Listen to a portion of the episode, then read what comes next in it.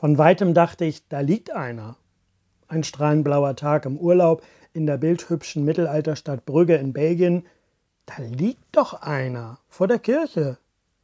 Es sah aus wie ein Obdachloser, tatsächlich.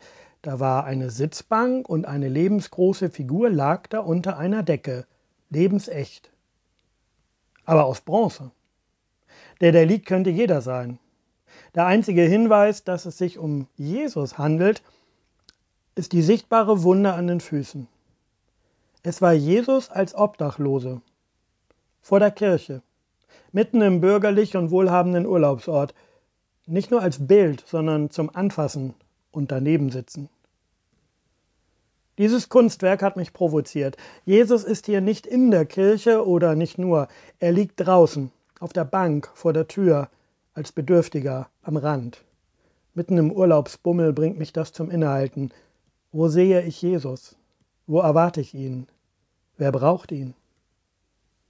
Ein kanadischer Künstler hat die Idee zu diesem Kunstwerk gehabt. Wie ich später lese, ist es Timothy Paul Schmalz aus Kanada, der mit Bronze Botschaften des Christentums eine Form gibt.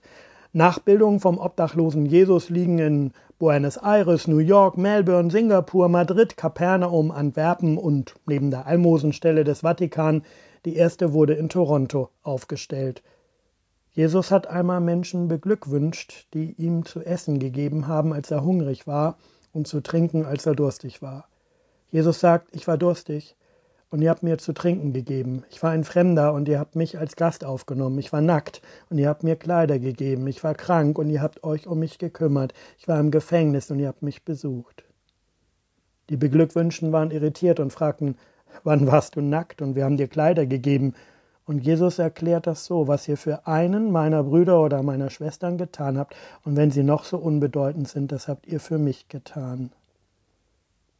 Was Jesus für uns getan hat, das ist noch an den Wundmalen erkennbar.